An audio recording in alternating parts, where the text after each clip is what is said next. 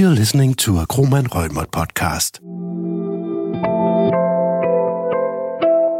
Hi, my name's Kumran Thavaraja. I'm a English lawyer and partner in our corporate M&A and finance teams with a background from a large London firm. I've been at Kromann Reumert for around seven years and I, uh, I came to Denmark following a Danish girl.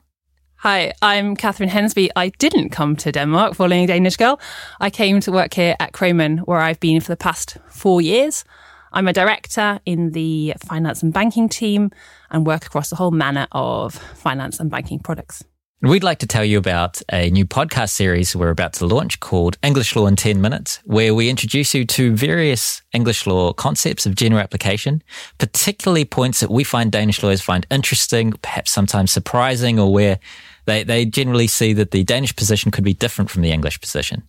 It's going to be short, it's going to be sweet. You can perhaps listen to it whilst having a coffee or on your cycle into work.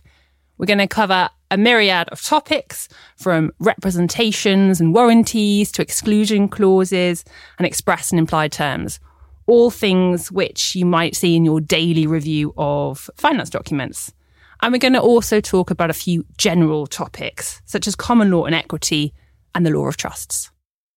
And these podcasts won't just be taken by ourselves. Uh, we have a very broad common law team here at Reumert. We have about seven lawyers qualified in the UK, the US, Ireland, Australia, and New Zealand, working across corporate finance, M&A, capital markets, and commercial contracting.